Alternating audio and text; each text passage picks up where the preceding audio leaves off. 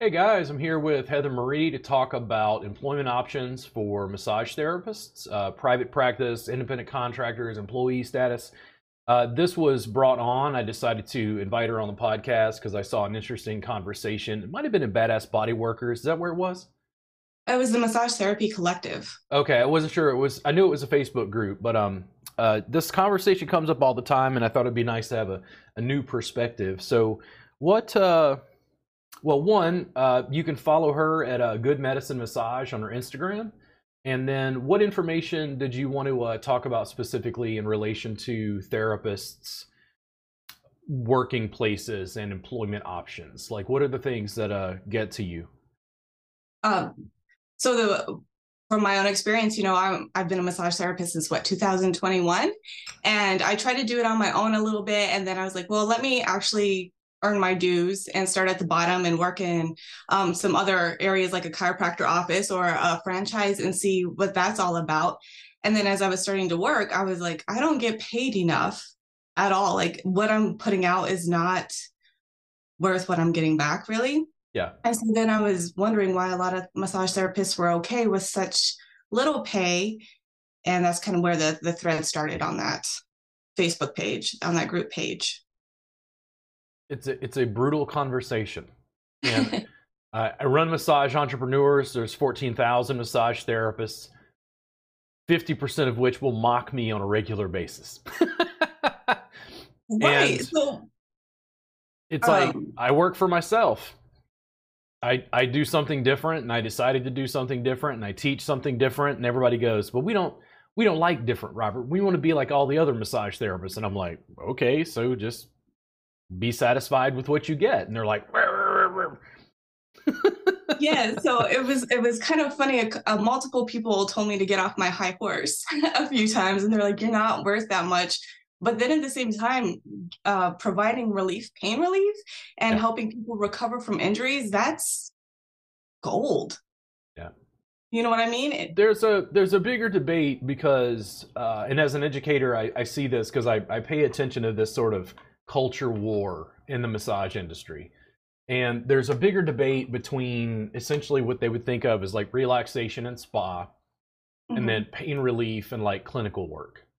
And some therapists almost want like a delineation legally where there's like a dual tier to licensure to differentiate themselves.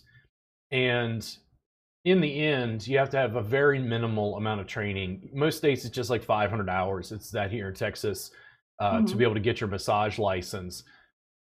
There's no way that a therapist, after 500 hours of training in a massage school to get the basics to be able to pass the MBLEX, is going to be able to do the level level of clinical work I can do after 20 years practice in the field. Right. And that's the delineation. The students, even because I'm an educator, when I'm trying to Im- impart information, when I'm trying to teach the students what I do, they go, "But this is too long." Like this takes too much time and i'm like it took me 20 years to put it together. Yeah. Like right. it might take a couple weeks guys we got to work on it yeah, that's true. Uh, a, a, couple of people that I went to school with, they were like super passionate about it. And even before they joined the 500 hour courses, they were watching videos on YouTube, like from people like you or from, uh, I forget what this other one, she's really popular. And they were just like really passionate about getting as much information as possible. And then they're like, well, our continuing education courses will add on to what we already know, like over time, because our, our, we, we are required to have continuing education courses every day or every year sorry. Yeah. So even though it is pretty minimal here in Texas, you can expand your knowledge base pretty quickly if, if that's what you want to do. It's kind of up to an individual. Yeah. There's a, a weird thing because I think the therapists, when they're in school, they're just so fixated on getting the curriculum down so they can pass and get their license they think continuing education is later. I'll I'll worry about that later. Yeah. But I see a huge divide between therapists who are regularly taking new classes trying to expand their skill set and therapists who basically do, do, do the bare minimum, take an online class just to fulfill the requirements to get their license renewed. Um, and, and to get a job quickly. Yeah, there's some people where it's just you know get a job and survive, and then there's other people who are trying to up their you know skill set.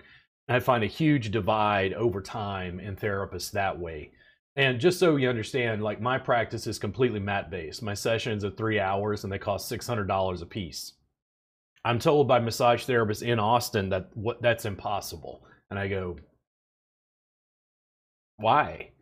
And they're like, mat work represents 0.01% of the massage industry. Yeah. Doesn't But- even exist. If you go talk to the public, say, Have you ever had a massage on a mat? They go, Huh? Is it based in Thai work? yeah, the foundation. Uh, the reason I, I decided to rebrand was so many people kept telling me it wasn't Thai. And I'm just like, Okay, cool. It's not Thai. Next. Yeah. Like I get But I tired like of arguing with people about what is and is not culturally, and I don't know. It's like, for instance, just real quick, what's the difference between sports massage and stretch therapy? Uh, let's see. Sports massage and orthopedic, Not a lot. orthopedic and Thai. Uh, I'd say not a lot. not a lot. No. So, a little bit of a pariah. Like you, you stepped out of the box. The therapists barely understand.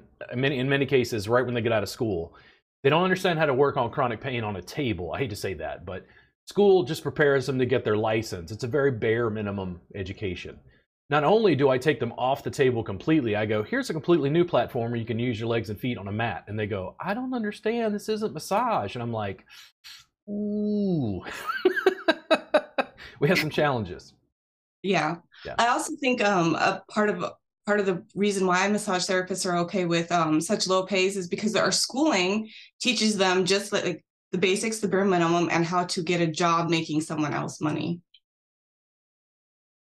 Yeah, I it's interesting that I don't really um I don't spend a lot of time razzing on school owners because they're sort of standardized and homogenized due to legislation and law. They have to be able to get the students to pass the MBLEX.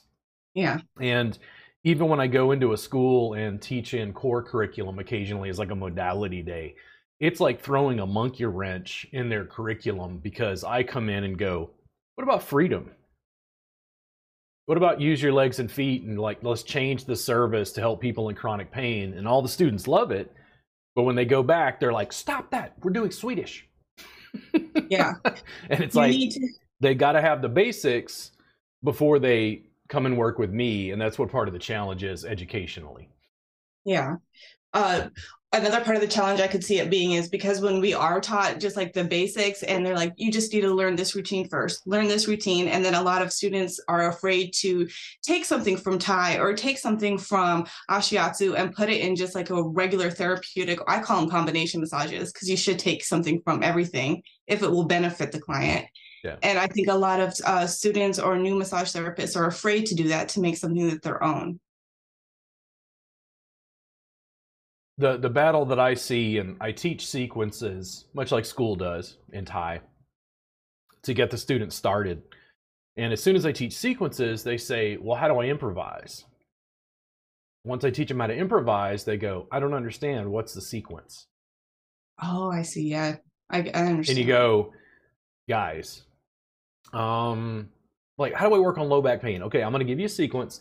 That sequence is going to fit 80% of the clients 80% of the time. It's going to save your hands. It's a, an amazing sequence.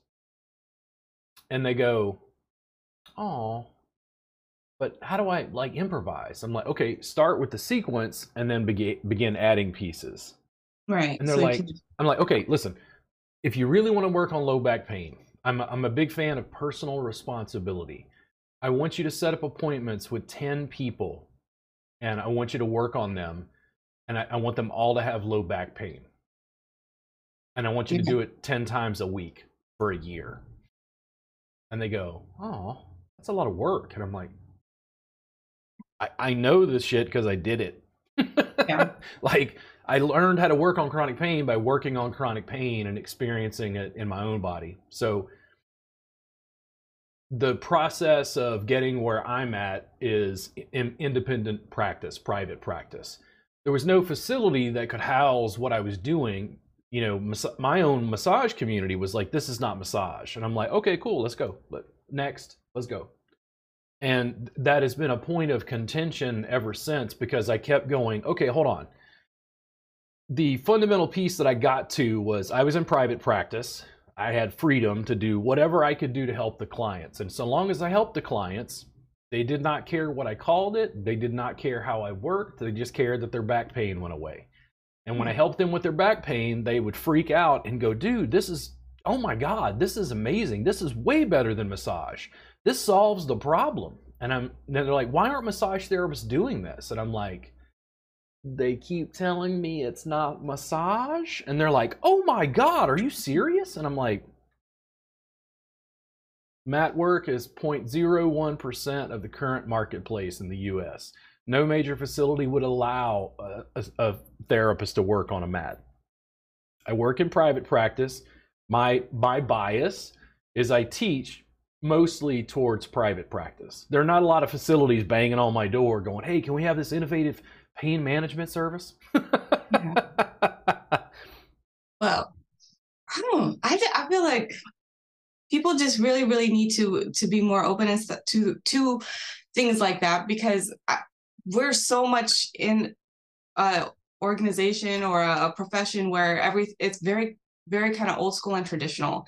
And they're trying to break out of what the old stuff uh, like what it used to be associated with but they're still hanging on to a lot of those things. And it's more about relaxation and all this kind of things I have, I have opinions on this. I don't know if you can tell visually. I can't. I did see it, but I wanted to try to get my thought out because it felt incomplete. but let's hear it. Let's let's go from what you're. Well, opinion. I mean, the, the whole thing is is like the the service itself, um, even table based, um, going to massage school. I don't have any issues with that particularly. Um, just something as complicated as what we're doing, where I'm using a camera, communicating with you through Zoom, making a podcast this is verboten across a lot of the massage industry. There's a lot of massage educators, school owners who don't want to do things like this because we don't like that internet. And the internet is scary. That that digital distribution of information, like, is is te- you, you were talking about the tech stuff. You got to be good at tech. I'm like, I'm not good at tech.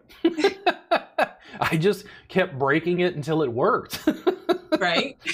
so when you're in an industry that doesn't want a podcast, you go, it feels to me always that the industry, like we're having conversations about private practice, uh, independent contractors, employees, they're not breaking out of the mold. So, like, one of the things I ask all the time in my classes is I go, guys, how many of you want to work in private practice? How many of you currently work for somebody else? And I go, why don't why don't all of you? You're all in class. There's ten of you you all live in Austin.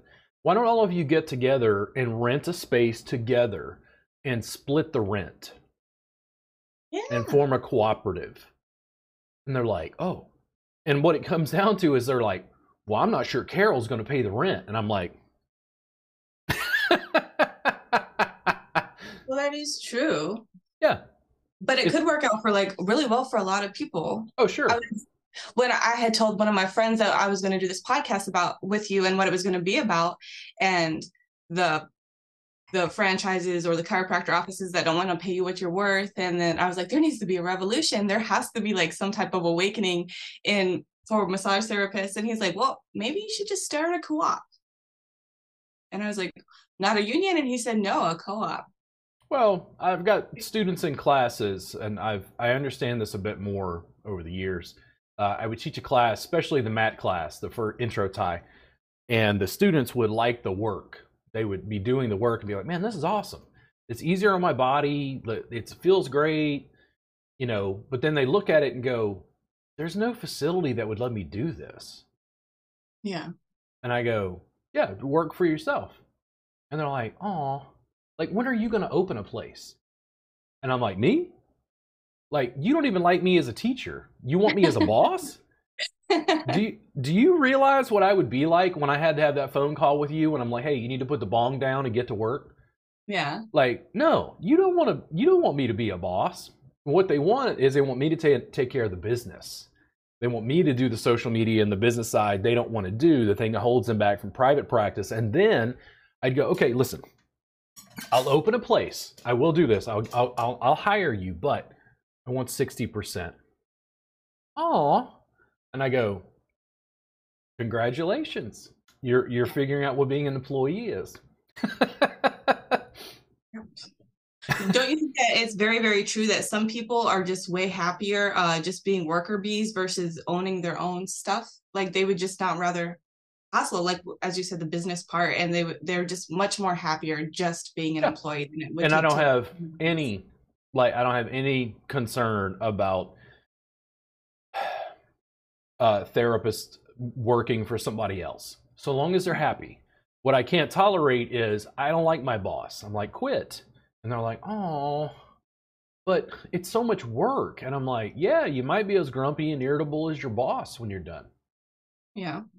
it's like the the personal responsibility in 2023 uh is not a popular message like what i do is i get up every morning and uh i think about all the hate mail i receive regularly and negative comments and teasing i get on massage entrepreneurs and i have coffee and i look myself in the mirror and i'm like robert it's all your fault now get to work i do that every morning like all the problems in your life are your fault right. and and it, it takes the pressure off because I'm like, okay, just get to work and just make it a little bit better, you know.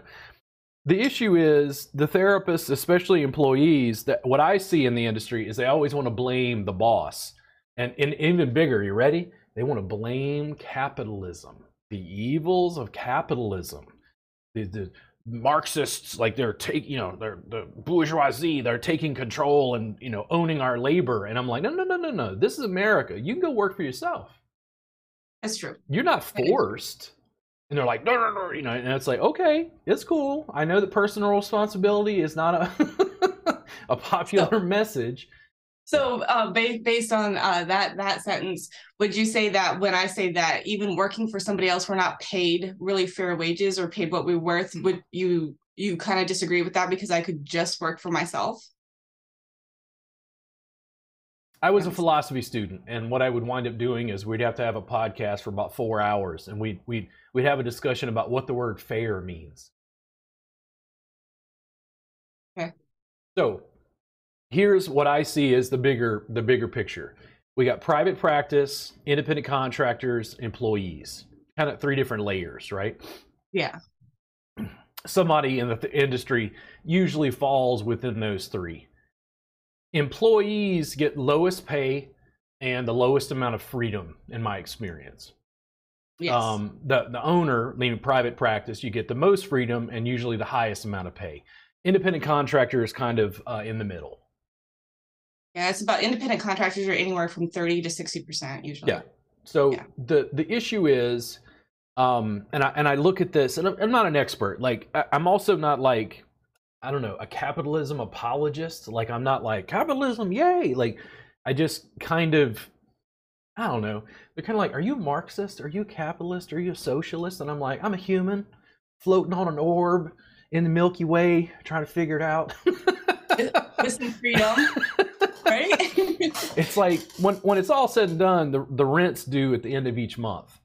Yeah. You know, wh- whether I own the building, which is a mortgage to the bank, or it's paying rent to the, the landlord. So the issue is massage therapists on the whole, and, and this is where there, there's a deeper critique.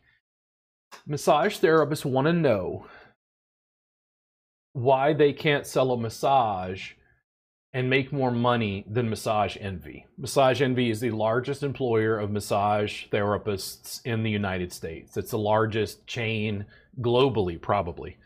So Mhm. the issue is if massage therapists all do massage, you as a consumer who's going to purchase a massage, why do you want to pay $100 when you could pay I'll say 60. I don't know what it is at Massage Envy. Yeah. But why the $40 difference? Yeah. And the issue is instead of selling a can of corn, a commodity, you need to sell a can of Jolly Green Giant niblets. You need to sell a brand. Yeah. And, and the therapists in class, they hate discussing business, by the way. It's also the reason why I have you on the podcast because I have to do this as an outlet to discuss the things that I think are really interesting in the industry. And I do enough body work and technique and that sort of stuff. Right. What's the difference between a can of corn and Jolly Green Giant niblets? Nothing. Maybe the sodium And, and, level. and niblets has a trademark symbol after it, by the way. oh, I never noticed that. Never ever noticed. Oh, that. I do. I, I pay because I, love this geeky stuff. The difference is, I went okay. I keep being the the ther- the clients like it, but the therapists keep saying it's not massage, it's not massage, it's not Thai massage, it's not traditional, it's not Thai massage. Okay, it's a next level pain relief session. It's a it's a pain management service. It's six hundred dollars a session. hmm The fuck? They're like, dude, are people paying? And I'm like, I'm busy. Not just saying clients, I'm teaching and, and doing them. I'm like, I'm, I'm diversified, you know, like I have time to still do a podcast, fortunately, but it's like, I'm, I'm diversified. Like the difference is I had to be okay with being mocked and I had to be okay with being made fun of and called names by my colleagues, by the way. This is not by the public. The public loves what I do. Yeah. Massage therapists are the ones who critique and mock me. I'm in private practice selling a brand. And they're like, what the hell is next level pain relief? And I'm like, the future. The difference is, can you get one of these sessions at any of these massage facilities? One of your sessions? No. Yours is And they're like, how the fuck are you charging $200 an hour? I'm like, because I'm one of the only people offering it, other than Yeah. the students I'm working with. Make sense? hmm massage therapists are all selling a commodity c- can of corn and then wondering why they can't charge brand prices luxury prices it's like ferrari is not for everybody rolls royce is not for everybody make sense anybody can buy a car but only a few people can buy a rolls royce Yeah, That's true. Yeah. But even uh even places because they are Massage Envy, it is a very well known brand. They make a lot of money. What how much is it? It's like in the billions revenue every year. Yep. Yeah. Yeah. They pay one of the lowest prices for uh one of the lowest wages for their massage therapists. and this capitalist critique why can envy get away with paying some of the lowest wages I'm I'm very interested in hearing it and why are massage therapists okay with it? So massage therapists feel like they don't have the, a way to fight back. And and my critique of it is uh, I'm very big into the like well so uh, do you know anything about Utah Phillips and like labor unions and stuff? A, little bit about labor unions, just Yeah. because there was a lot of unionized workers in the army. Yeah. So I, I and I'm I'm I'm limited, just like anybody else, to my own experience and background. So I was I was made familiar with Utah Phillips from Ani DiFranco, and Ani DiFranco they did Fellow Workers, and then The Past Didn't Go Anywhere is one of Utah's albums, and he's a folk singer, but he Mhm. sings a lot of songs about the Wobblies and all these people and Ammon Hennacy, and it's all of this d- direct action essentially is is a big big piece. Not only personal responsibility, but he's like shut it down. If you shut down the mine and shut down the looms, the owners have to, they can't mine anything and they can't make anything. Yeah. Direct action. And the therapists go, oh, but this is really hard. And I go, yeah. Like there used to be kids working in coal mines. You know how they shut it down? There was physical violence involved. Mm, like Yeah. the the five day work week wasn't just a gift bestowed upon us by our capitalist overlords. There were people who fought and died for that shit and to get kids Yeah. out of the mines. Now it's not the same thing, and I'm not not comparing it completely. But it's like when therapists in the United States, particularly, are acting like they don't have choices. I'm like, listen, if you're a therapist and you work for Massage Envy and you want to make it, you want to go in private practice, I want you to Mhm. do something radical. I want you to go out into your community and I want you to take one day a week and I want you to set up your phone on a tripod and I want you to work on people in chronic pain and document everything you do and put that across social media TikTok, Twitter, LinkedIn. I want you to build a new audience and build private clients so that eventually you make so much money in private practice that you can't afford to stay at Massage Envy. And they go, Oh, but that's really hard. And I'm like, I know. How do you think I did it? Yeah. And that's the thing. It's like, well, but they just want an outlet to be able to complain about, you know, capitalism. I love Bernie Sanders, and it's like, cool, Bernie's cool. Like, I got no problems. I'll, I'll have that debate. That's don't. So know. if, if enough therapists like drunk the sauce, and they're like, I get it. I um, they're not paying me enough, so I do want to open up my private pa- practice. And we have all of these individuals in the area that are opening up their private practices and then you have massage envy and chiropractor offices and other places that don't have employees to give massages it would drive up the price to pay, to pay so who, even if somebody who controls the labor yeah and you like i i worked at a, a, chiropractor's office for five years the last time i worked for someone else and mm-hmm. i was uh, an exemplary employee and I finally went into the chiropractor's office and said, listen, I'm really appreciative of everything you've done for me. I'm making so much money in private practice, I cannot afford to stay. I'm going to give you like, how much time do you need? In other words, not two weeks' notice. Like, do you need three months? And they're like, oh, would you do that? And I'm like, sure. No, this is totally good terms. Like, I'm not trying to stress you out. You're a business owner. You have to fill my space. And you know, I don't want this to be a stressful situation, but I do need to go, you know, do my own thing.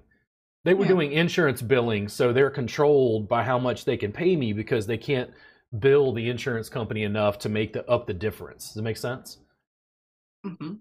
So the deal is when I control my labor, like there were massage therapists who worked with me who literally walked up to the front desk after I was gone and they went, how how did Robert escape?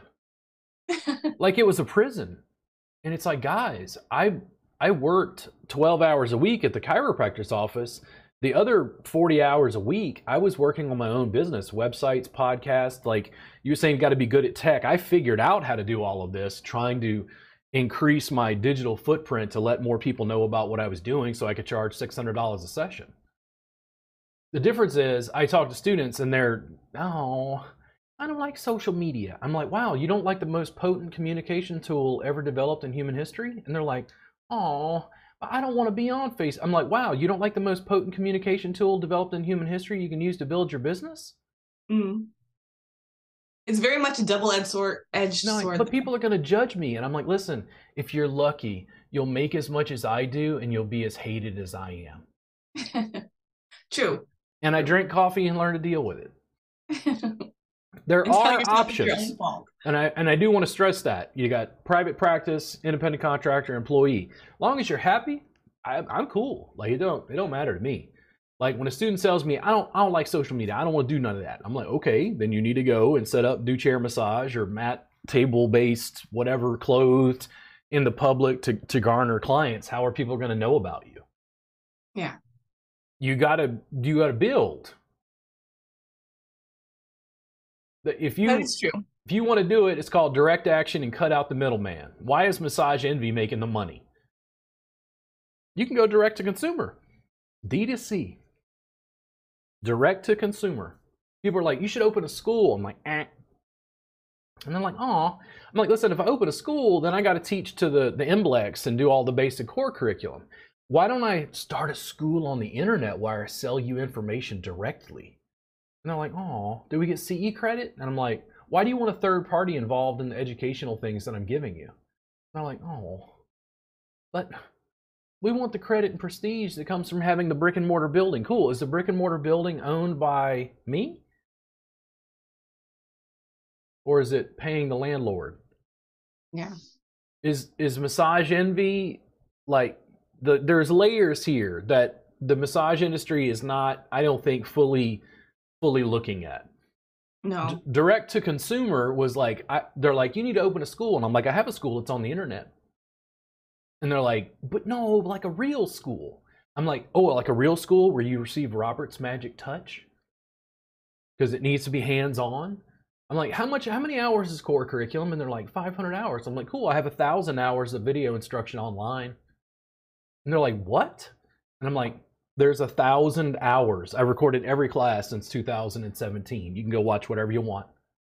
And they're like, yeah. oh, but I don't learn via video. And I'm like, I don't know. Uh, you can you can come to Austin and pay me eight hundred dollars a day for Robert's Magic Touch. I engaged in direct action and went, I don't like it, I'm gonna go change it. Right. So what uh you know how they were uh some people were like, "Oh, do we get a credit hours, continuing education hours or do we get a certificate or anything like that?" Do you feel like maybe that it gives other like possible clients a little bit of validation like, "Oh, they got a little paper certificate, so they must know what they're talking about." Mm, uh, so I think that the public for the most part um and let's let's take it as an example. So it's not to disparage the state of things. Mm. Um, do clients care that people at Stretch Lab don't have a massage license? No. No, they don't. do most consumers, so long as the massage is good, do they care that the therapist has a license? Uh, no. No, no, no. But but therapists, this is what I see, and I'm a continuing education provider. The therapists want to show off their certificate to other therapists and say, I studied with Erik Dalton. I do Reiki. I do uh, orthopedic massage and study with James Waslaski. Clients don't even know who those people are. No, it's, you're right. It's therapists like showing off to other therapists. And I go, why don't I just show you how to solve a problem for seven dollars a month? And they're like, oh, but I don't learn via video. And I'm like, I don't know what to say about that. I'm running four cameras and teaching live via Zoom with a keypad switcher that I made. Like people are working with me from Canada and I live in Texas. Yeah. And they're like, "Well, can we get CE credit?" And I'm like, no, the state of Texas blocks all hands-on instruction online. I'm like, why is that? Hmm, that's really interesting to me. That is interesting. Why would they do that? They don't want competition. Well, the state of Texas does make an awful lot of money from massage therapists. and I go, guys, um, what about this? If the state of Texas ever allows hands-on instruction online, I will give away CE credit for free to every massage therapist in Texas for the rest of my life until I'm dead. How's that for competition? And they're like, what? But how? I'm like, you charge money in the other 49 states. Yeah. The deal is direct action. I'm a hard ass. I feel like I, am getting older. I feel like Archie Bunker or something. Like I'm just drinking coffee curmudgeonly, you know. Yeah. Um, but the thing is, the stuff that the therapists want, the real freedom, and when I say this, it's to be able to give you the most freedom in your practice to be able to help your clients directly with what they've got. I love working on chronic pain, and I loved being able to improvise to help the clients with pain, to figure out what was causing it, help them with the underlying like root issues. And I got paid handsomely to do so. The problem is over time, the more clients I helped, the more disparate it became from the mainstream massage community. People were hmm. just like, we don't even know what the hell this guy does. Like this is just like it's anarchy. Like he doesn't doesn't follow the rules. And I go, they were in pain. They're not in pain now. Did you read the reviews? yeah. The difference yeah. is if you change the service too much, you ready? it becomes not this commodity massage, and then you have a marketing and brand issue. There was a point where people didn't know what a Ferrari was or a Rolls, well, Rolls Royce. What the hell is that? Make sense? Yes. Yeah. Uh, one little quick story. Uh, when I was working at a chiropractor office, like one of the, my favorite things to do on a to a client is like when they're on their table, they're face down in the prone position, and then I'll climb up on the table and I'll like paw my way up and put my knees like right on their uh, like right beneath the their butt cheeks, I guess, like the cleft. Yeah. And then I'll like paw up their back and then grab their arms and pull them back. It's a it's a Thai stretch, correct? Yeah. That is a tight stretch. Anyway, they had to let me go because uh, that was not allowed in uh, real massage therapy. Every class, the students go, "We want table work because they work on a table. 0.01 percent of the industry is mat based."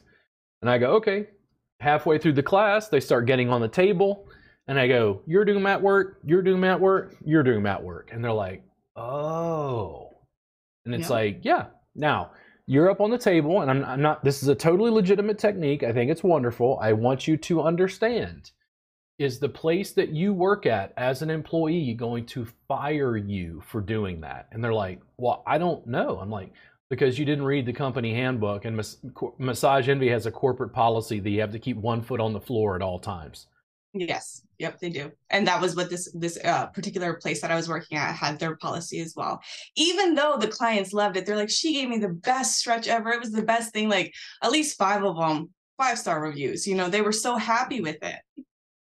I mean, I, I, worked at a facility. This was many years ago. Uh, I worked at a facility in Baton Rouge and got fired. Basically, the other therapist went into cahoots against me and like got me canned but like I was getting comment cards where people are like, "This is the best goddamn massage I've ever had." I don't, I don't like this. This guy's amazing, and I had those comment cards, and the the boss called me in and was like, "We got to let you go." and it's like, all right. And then I slowly, they're like, "How did you get in private practice?" And it wasn't just like I need to go work in private practice. It was like I got fired so many times. I'm like, I don't make a good employee.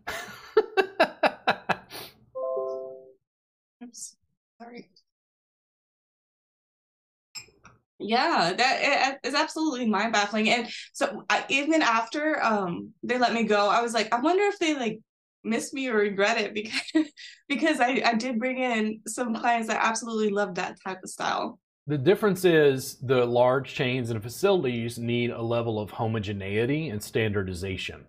It's massage. And then here's the problem they can easily replace you because there's a new crop of students coming out who follow the rules. I think the rules should be done away with a lot of the time. no, I'm against, I'm generally, generally speaking, um, I'm against massage regulation across the board, which makes a lot of massage therapists angry, but they don't understand what I'm up against as an educator teaching on the internet. Yeah. Uh, so, Do you know, so in massage school we talked about how massage uh, has come a long way since the 60s and 70s you know they were uh, referred to as masseuses and they were associated with all kinds of things you know with sexual connotation.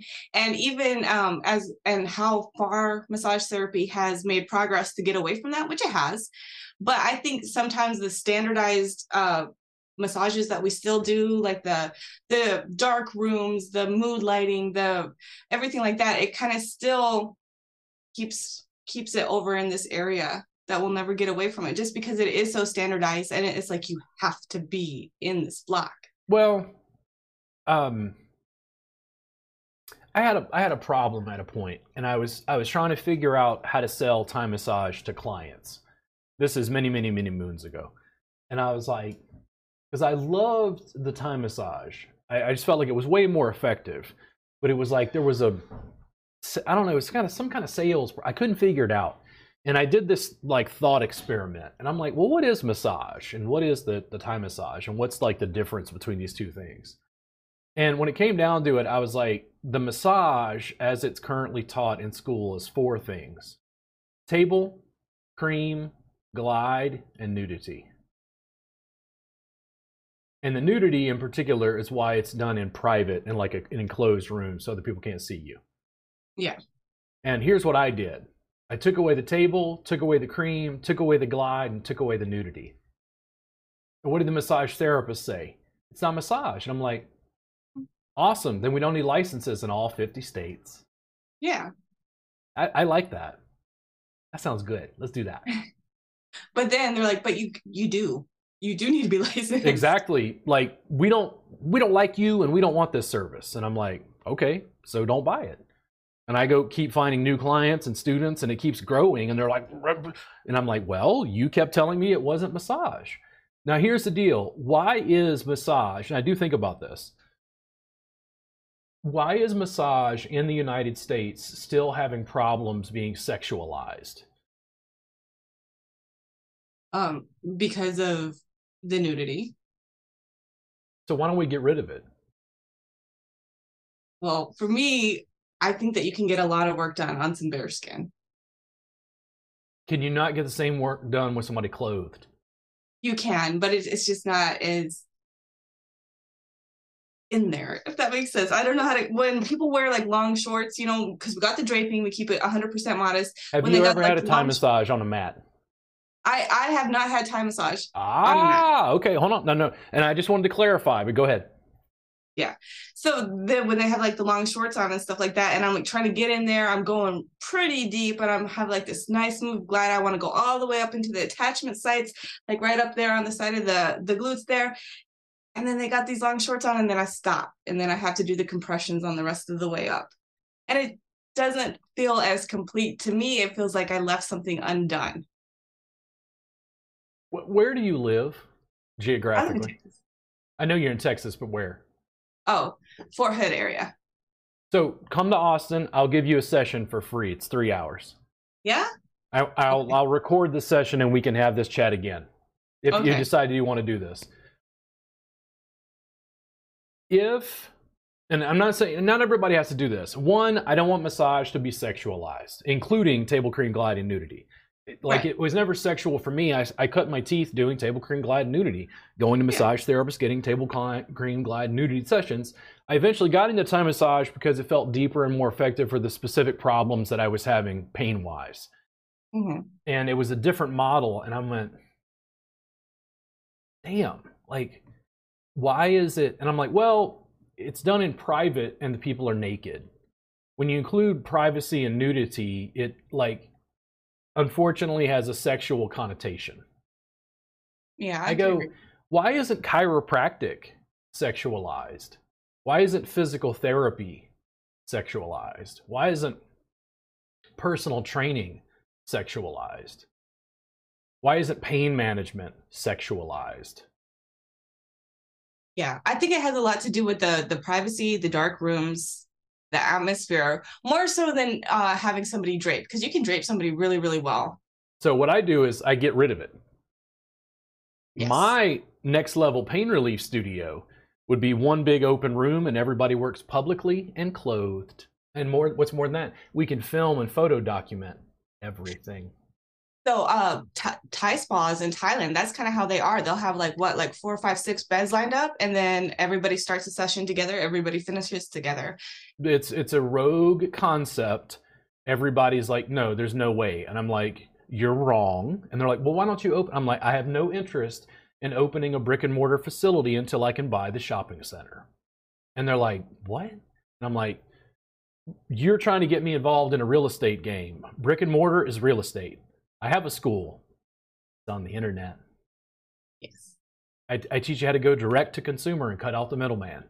Now, it's not because it's not a profitable model, but the problem is, as long as you call it massage, somebody at some point is going to come in and try to like sexualize it. Did they go to a next level pain relief therapist? A next level pain relief specialist to get a hand job? Pardon my French? No, they want to understand. Ah, and that's the thing. It's like for you, and I understand that. Like you like the nudity component, and you feel like the clothes like cuts off s- some of that. Which is also why I was asking if you've ever had a mat session, because the way I'm interacting with tissue is sometimes confusing to therapists. But for me, this is this is me personally. This is the personal responsibility thing. I was like, wait a second. I went to massage school to get out of pain if I can deliver a service that's even better for pain relief, the clients don't care if it's massage or not. And what it did is it it it harbored me down. It like anchored me into this niche of like pain management where the people were coming to me and like I have to do Google research on their medical conditions to try to figure out if I think I can help them with whatever they're they're dealing with. But here's the deal.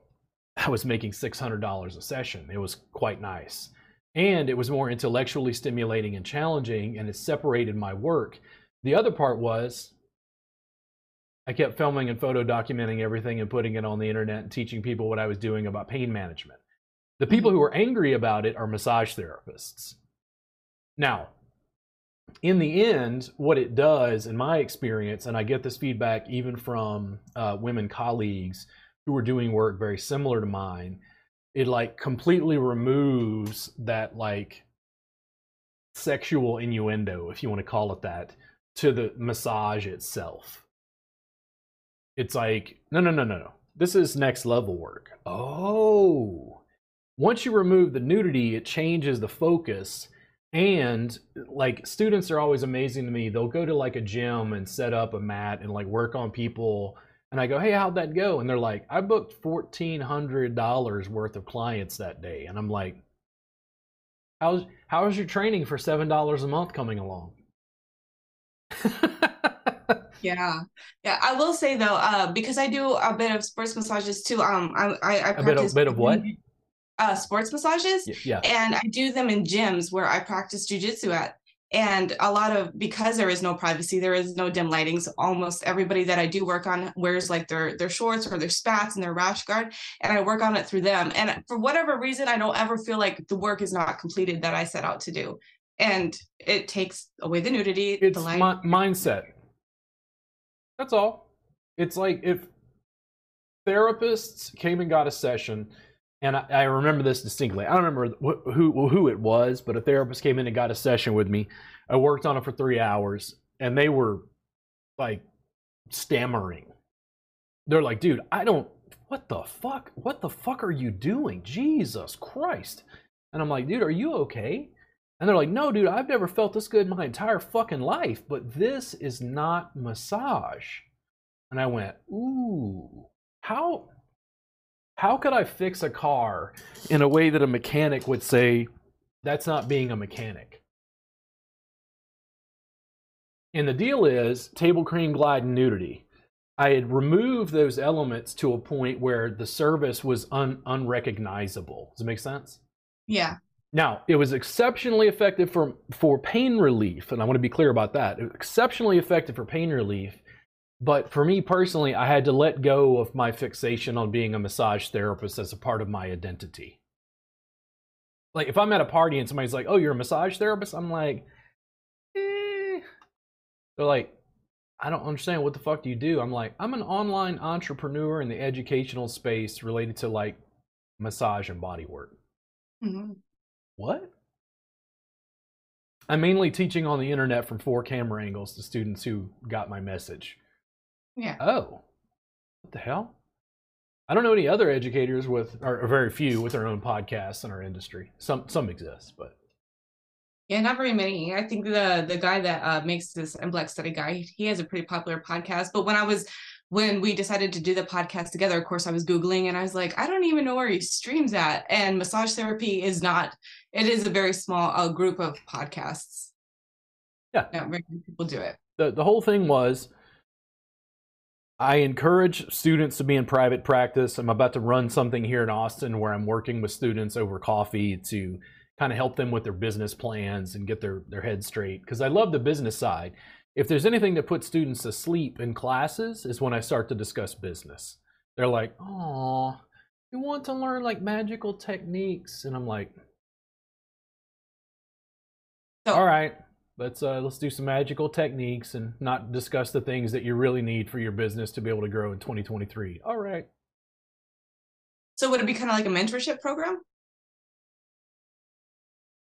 Um, the the coffee, the business chats that I'm doing are with therapists outside. So in other words, they're not necessarily interested in what I teach as an educator. They're just okay. therapists here in Austin who are having business problems. And I said, hey, I want to I want to do some new stuff where like I got a podcast, which is cool, but I want to film us and go over your business problems because I want to get a, deeper sense of like what therapists are dealing with when they want to. I don't know. They want to open a wellness clinic or whatever. I want to help them with business. I want to talk about business because I don't get a chance to discuss that as much because they want technique in class. Mm-hmm. Massage therapists on the whole don't want to discuss business. And when I say that, I'm talking mass industry yeah it's a very scary thing to talk about like so if i stopped working uh where i'm working right now right and i was just like i'm just to go for it all in right so i do have my own stuff and then i work for somebody else. If i went all in i wouldn't even know where to begin. I i um i would start in this room and try to figure it out from there. So it is very very scary for people even if i want it so bad because i am interested i like it i can do things on my own it's very very scary. Sure and and what I did was I turned and faced the demon. And I was like, take it at the kneecap first. okay, now get the ankle. It's, like the walking dead. I'm like, go for the brain. Okay, got it. Like you got you got to take it one one piece at a time. I'm also, I mean, I talk about entrepreneurship constantly, but people think that the entrepreneurship is just gung ho, just work for yourself. And it's like, I worked for a chiropractor for five years, building my own business on the side. There's nothing wrong with delivering pizza to get where you want to go. It's just a matter of like, I don't want any therapist to work in a facility that they don't like and they don't like the service and they don't like the staff, owner, Mhm. you know, boss. It's like, go work for yourself. Yeah. Or even cut down your hours here and then work more hours for yourself until you can work Yeah. completely for yourself. I mean, I, I I did an, an experiment in class one time, and you have to kind of break this down as an educator. I was like, okay, uh, how much you guys get paid an hour? And it was like, let's just say it's 30 bucks hmm at that time. And then I said, okay, if you saw private clients, how much do you charge? And they're like, like 80. I'm like, Mhm. cool, now you're making 80 an hour. Now, how many clients do you have to see at 80 an hour? And it was like, we did the math and they got to this point. I'm like, could, how many clients could you see in private practice, you know, each, each month? And they're like, well, I could probably do like two a week, which winds up being eight a month. And at $80 an hour, it was like $640, something like that, just making up numbers. And then we, we did the math and they went, holy shit. Like I was working a third amount of time and I made just as much money. And I'm like, now do it again and do it again and do it again and build your client base and build your bankroll and see as many private clients as you can until you're ready to leave. They think it's like all or nothing, and it's not. The, the business ideas have to be built, they have to be nurtured, and it's continuing, ongoing labor and work. It is. Um, so because I do do them out of my house sometimes, I have noticed that um, I do not attract very many female clients coming here because they like the spa environment. They like the relax and spoil yourself thing. The Are you primarily selling massage though? you're selling an environment. Because Right. see, and that's and that's this is me. This is me. That's part of the downfall. We are never, as private practitioners, I'm never going to be able to compete with a large spa for their accoutrements in the building. And guess who makes money off the building? Not you. The landlord. right. That's Right. who makes the money. so be that being said because i don't attract as many females like the clients that i do attract actually want work they want to feel better they want to get some work done not a lot of females come through here but even that like knowing that and noticing it pretty quickly i'm like that's even scarier because i want to have a variety of uh, clients so it's like how can i put this out there that um hey listen i might not have like this really pretty environment but i can make you feel real good I mean, thing it really just depends on the, the kind of practice that you want to have uh, as a therapist and like how much like massage it's going to be.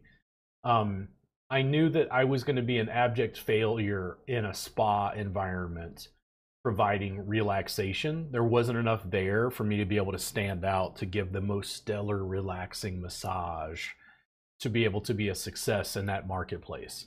My heart was in pain management. yeah But what do you want to do?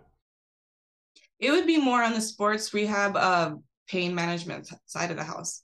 And like that's what I really, the- really like. that notion of massage and the nice spa accoutrements. How attached are you to that?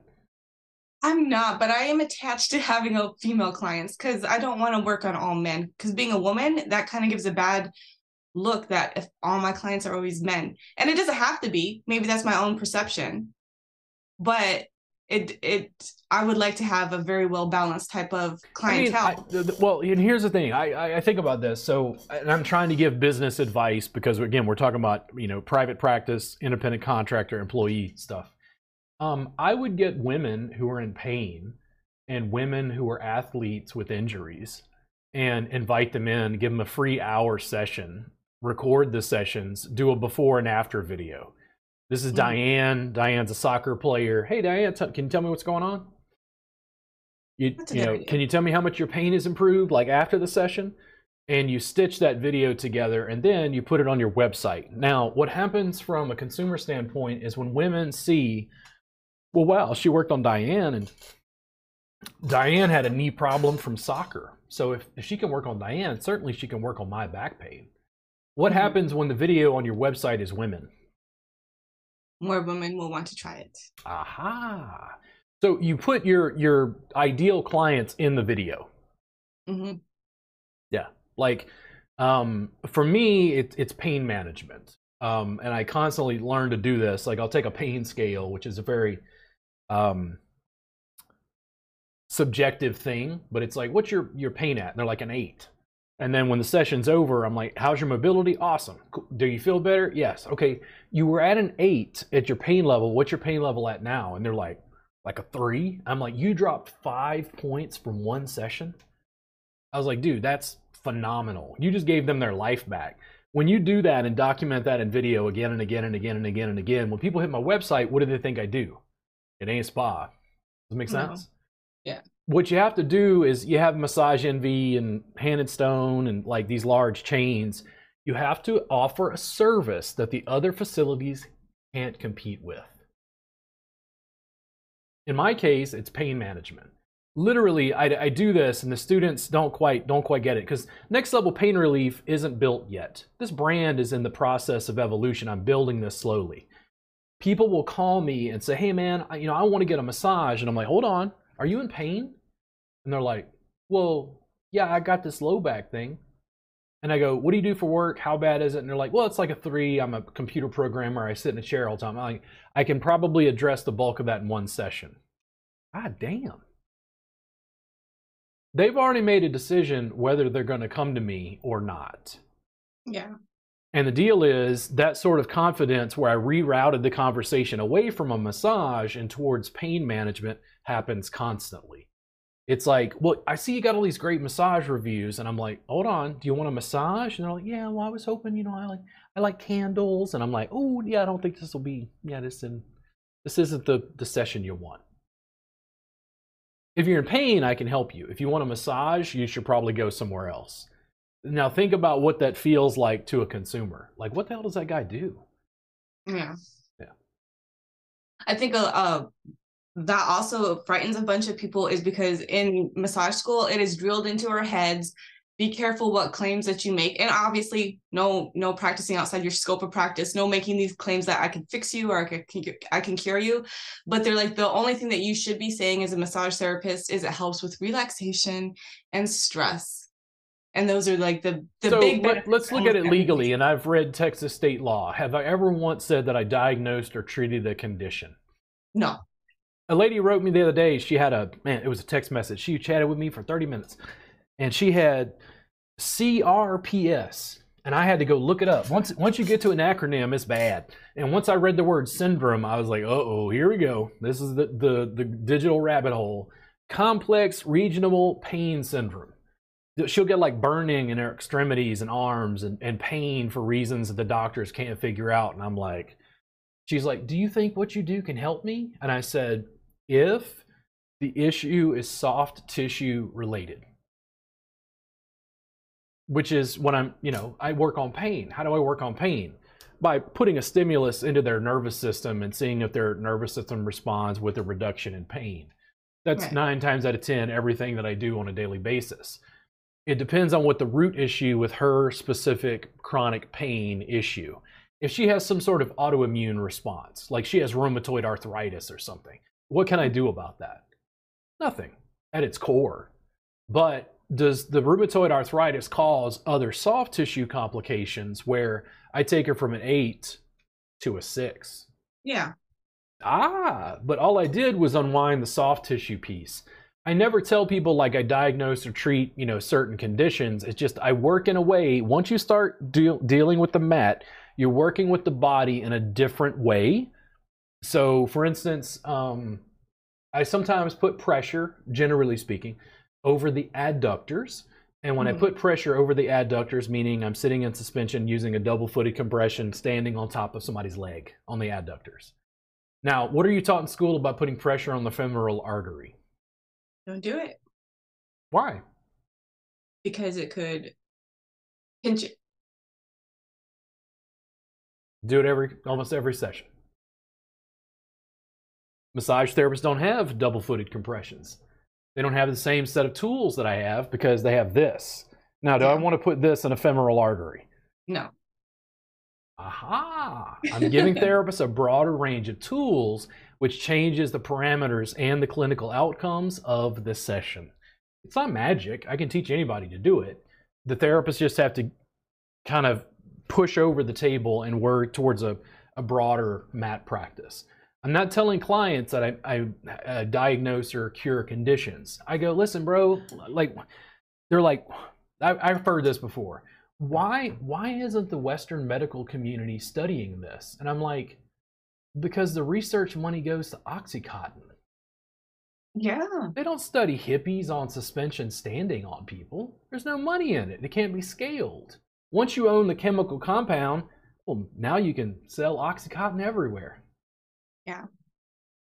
But uh, going back to that, even um, when when you are taking the like your your additional certifications for like sports massage therapy it, it becomes very strange to me that doesn't really make sense because they're like oh you can only claim that you help relieve stress and relaxation but then when you are still in massage therapy school like getting certified specifically for sports massage you still have to do assessments and you have to understand what's going on and you still have to treat them but they're like oh you, you have to assess you have to know what's going on but you can't tell the clients that. You can only tell them it's for stress relief and relaxation even though you know that um it, it could be caused by this this D- this, does the state board go after people because they say that massage helps people in pain? No. It's not illegal. I've, I've read the law. Like you can't diagnose or cure conditions. If you on your website if you said if you suffer with low back pain, upper back pain, carpal tunnel syndrome, or knee pain, I would I would love to work with you. I'm particularly ad- adept at helping people with the soft tissue component of these maladies. hmm Is anything I just said illegal? no Soft tissue. There's enough pain to go around. Like there's no shortage of pain. right Now, when I deliver effective results, I'm not doing anything even remotely outside of the scope and practice of massage in the state of Texas.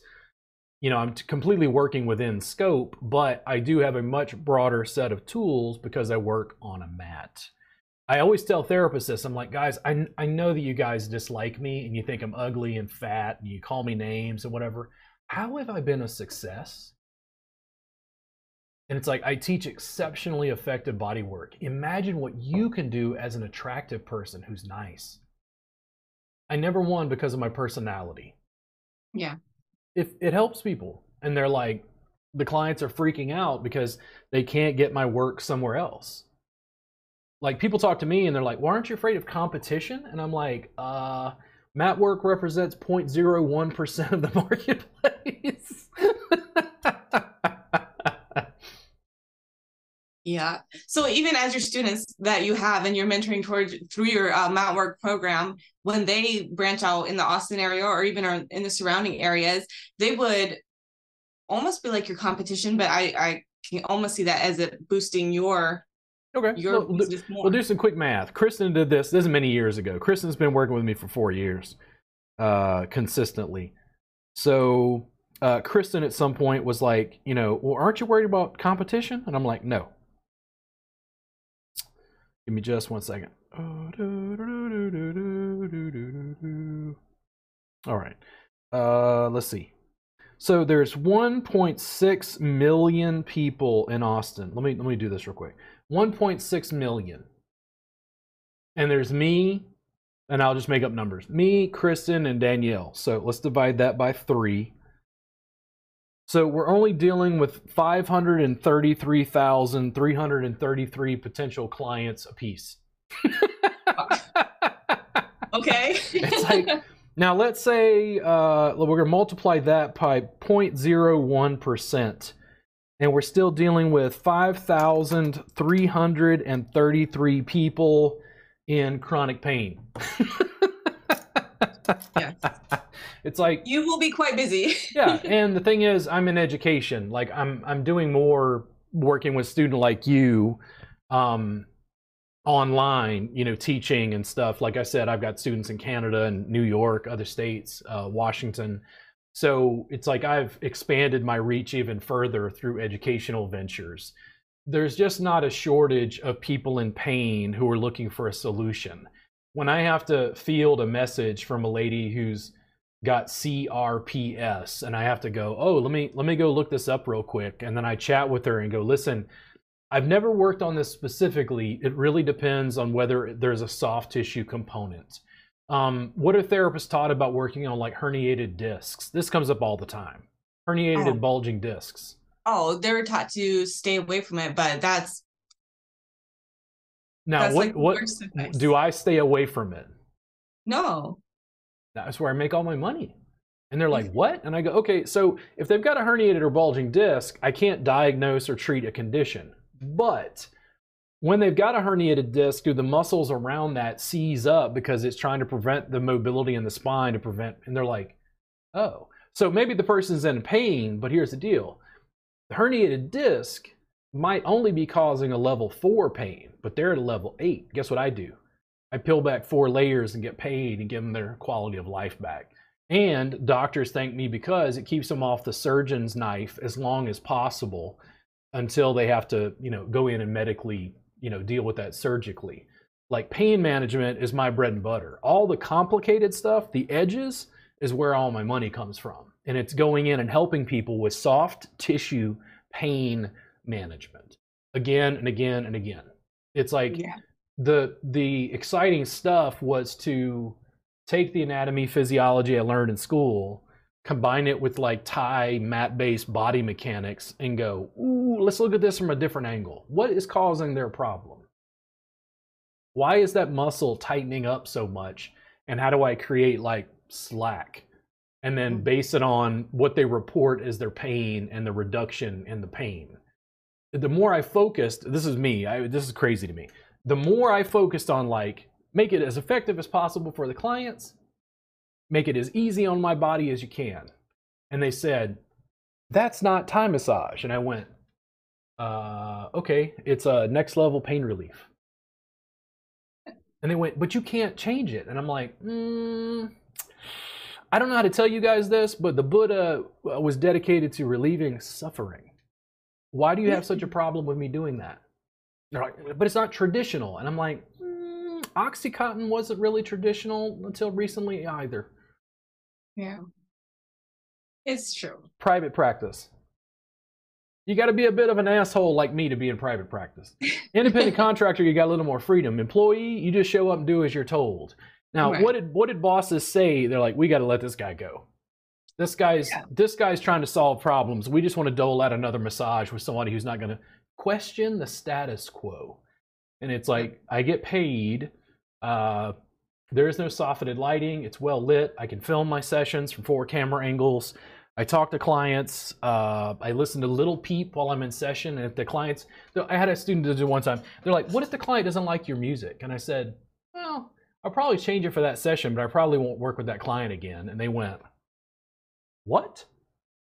And I'm like, "The session's three hours long. The music is for me."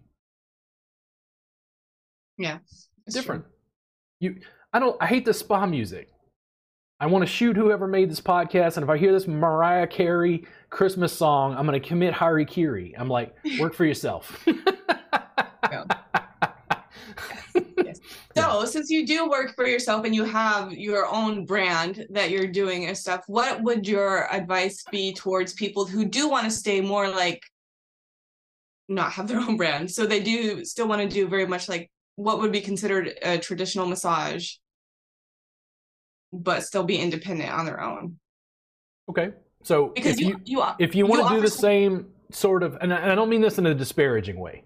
If No, they want to engage in table cream, glide, and nudity, and they still want their own private practice, Mhm.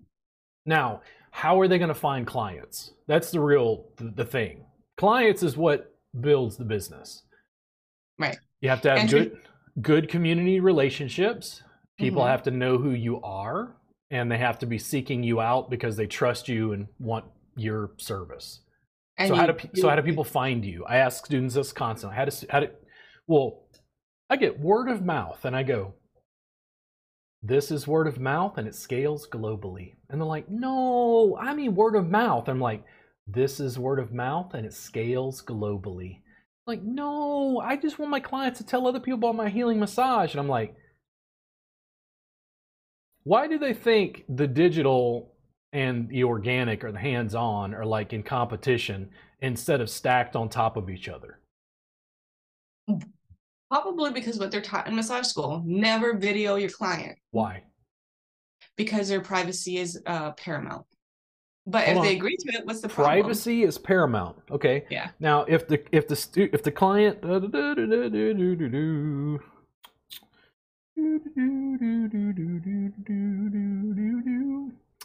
mean, Hey, I, I Robert. video. I video. If you look on my Instagram page, I video my clients. I ask them, of course, get permission, and I'm like, it's just like a 30 second to a 60 second snippet. I, I have specifically taught at a massage school. I film my classes, and after the class, the school owner contacted me and said, "Hey, we don't we don't allow people to film their classes." And I go, I "Wasn't in the contract." Yeah. And they went, "Oh shit, he read the fucking contract." And I'm like, "Yeah, I'm a businessman. I know. Like, I'm it's my class. I'm gonna record my class." yeah. And they're like, "What if the student doesn't?" I'm like, "The student signs an AV waiver that they're gonna one, they're gonna get a free copy of their class afterwards." Mhm. Oh shit! Holy shit! He's like giving them, he's making them sign a contract like so that they can use. Oh my god! And when and what did they say? In other words, they're like, "Well."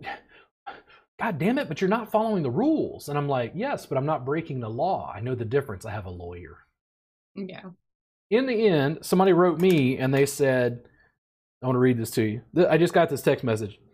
Question The people you use to create your massage education videos and the videos you're selling, how did you work out the compensation with people you worked on in your educational videos? Meaning, yes, we need a signed release form, and did you compensate them to be the model in the video? Did you? Never. I've never paid anyone anything that I recall. I give people free work. I work Yeah. with students. Um, I, I got a student coming in today. Uh, when when they come in and uh, train with me, I have to have a model come in. I'll be filming the entire session. Mhm. Why does the model come in? They're getting free body work. Yeah. It's like it's a very simple thing. I just if I ever have a question, I just con- I send my lawyer an email and go, "Hey, I got a question about this," and he's like, "Oh, yeah, just have him sign an EV waiver. You can find it on Google. It's easy to download, like a pretty standard form. It's just allowing you to use their image on your social media and in whatever way. Make sense? hmm Yeah. The whole deal is I see massage therapists as pushing back against this. And every time I talk to school owners, they're like, well, we have a, a no a no camera policy. And I'm like, why? So what you've done is you're you're a business owner. You're you're a school owner. You talk to me and you say, Hey, we need help promoting my business. And I go, and they go, No. And I go, Yes. I'm like, you, you're you're gonna lose to the internet. And Yeah. they go, but no. And here's what it is. People are naked at the school and they're afraid that students are going to film somebody naked and there's going to be a liability issue. yeah. Whereas everything I teach is completely clothed. That's true. And that's what the difference is. Like, it's this interesting thing where you change the parameters. And in my case, I realized I could film and photo document everything. Mhm. and it drew more and more clients and the same students who were like but i don't like the internet i don't like all this social media and i'm like okay so don't like it it's not going away. Yeah. why wouldn't i want not just word of mouth because i have clients who love what i do and tell other other people about it but when mm-hmm. they write a google review oh other people can read that. When they give a video testimonial oh other people can read that can see that. You're like if anything, it's interesting to me that massage, as such an intimate industry, so personal, why do massage therapists not want to introduce themselves to their potential clients? Why would they not want to? Yeah. I have no idea.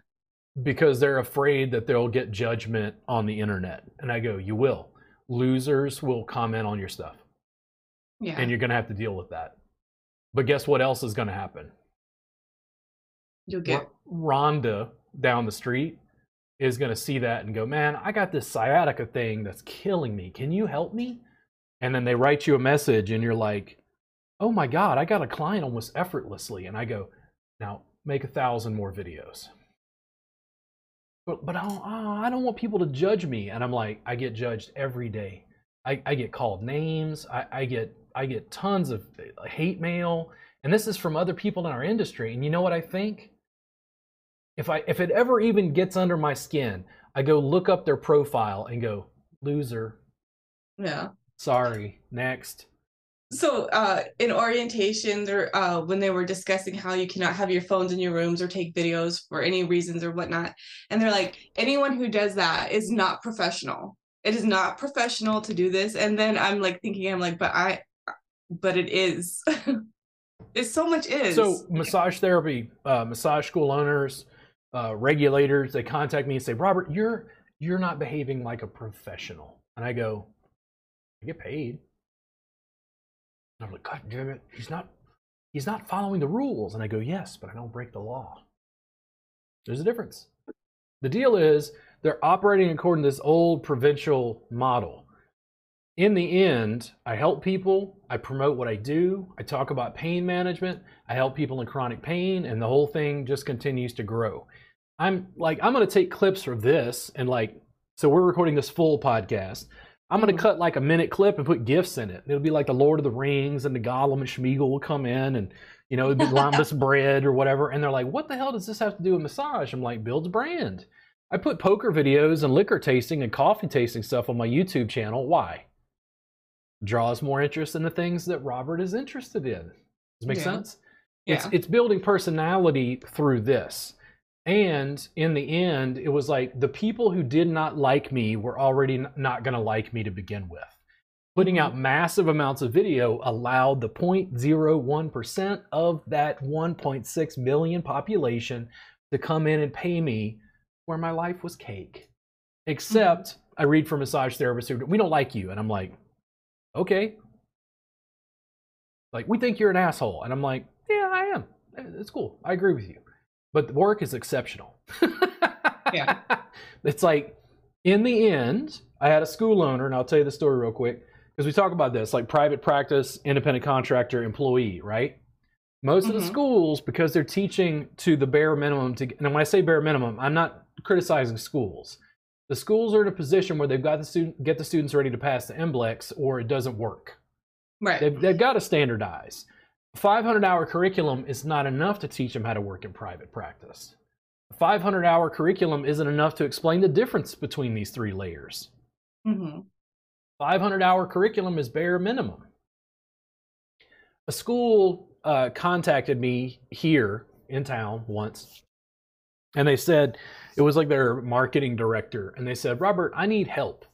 And I was like, at the time, I had a, a home uh, in, in Round Rock, and I had a home studio, which was a converted garage. And they said, I need help with you promoting the school. And I'm like, but you work at the school. Like, why do you need my help? And they're like, Robert, you're goddamned everywhere. Like, we couldn't, Robert, you send traffic to the school and we can't figure out how the hell you're doing it. In other words, they're looking at their Google analytics and they can see that people are somehow hitting my website and going to theirs. Yeah. Like they're like, you're the only educator who does this. I need you to come in and help me. And I, I knew what this conversation was going to be like. And I came in and they said, okay, here's a problem. We need the maximum amount of reach with no budget. And I said, hold on, let me think about it.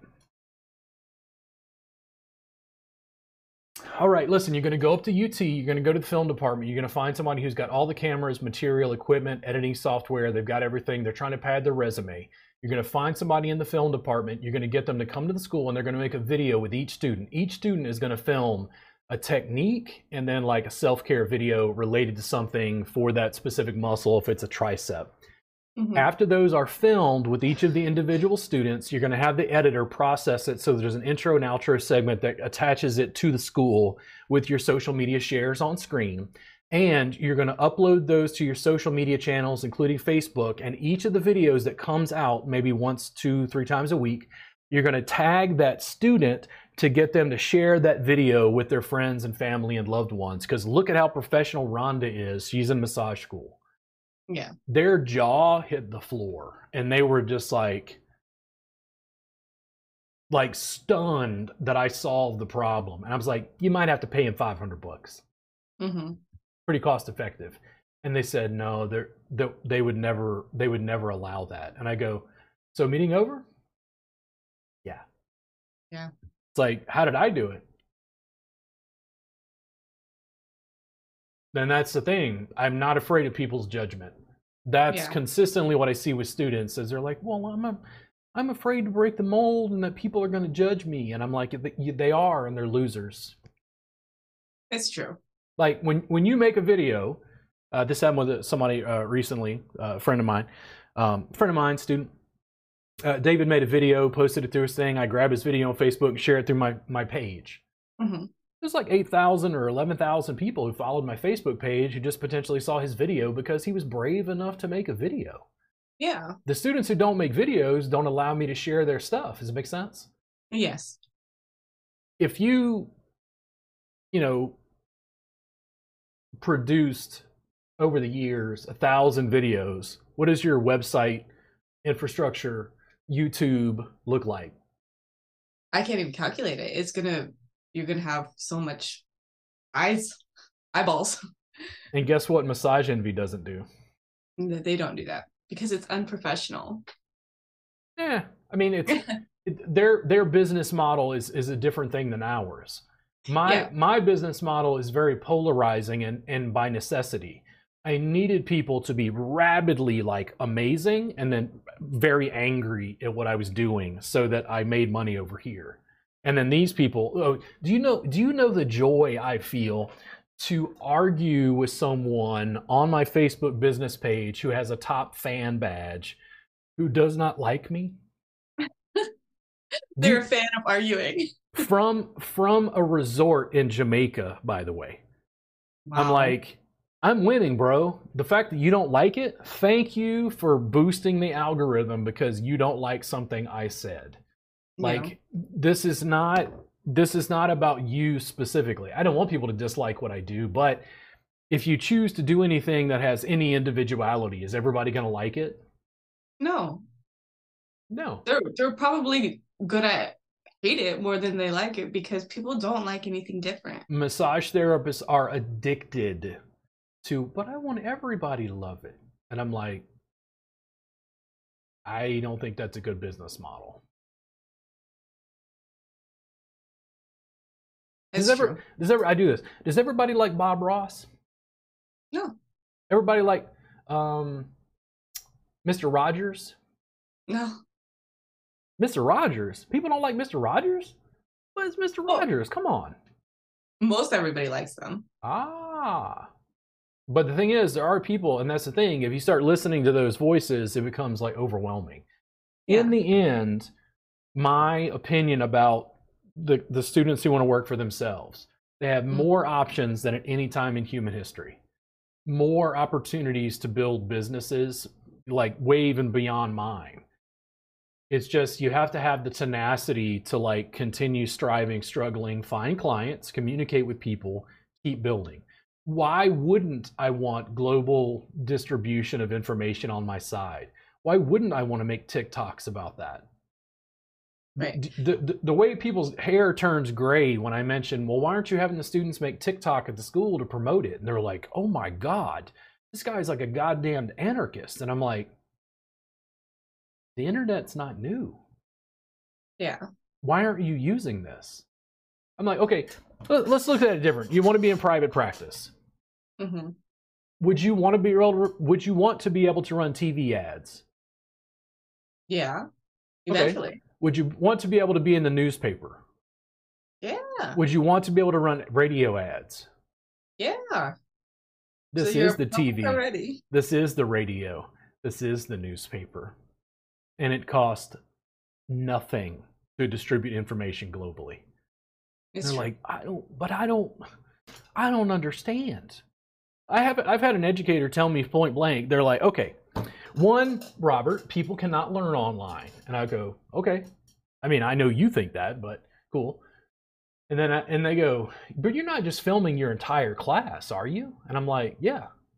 And they said, but if you if you give them everything in video form, they're they're not going to take your class in person. And I'm like, But you just said they can't learn via video anyway. Well, yeah. yeah. So uh he, the the dude uh Dalton, he Yeah. does videos now and they're like all over Instagram and TikTok, right? And his classes to go take an in-person class is super duper expensive from Dalton. But um he does like snippets of his class on there, but for whatever reason if you mention that to anybody else they're like, "Well, he does it." And they're like, "Well, it's still unprofessional, but it's not. It's absolutely not unprofessional."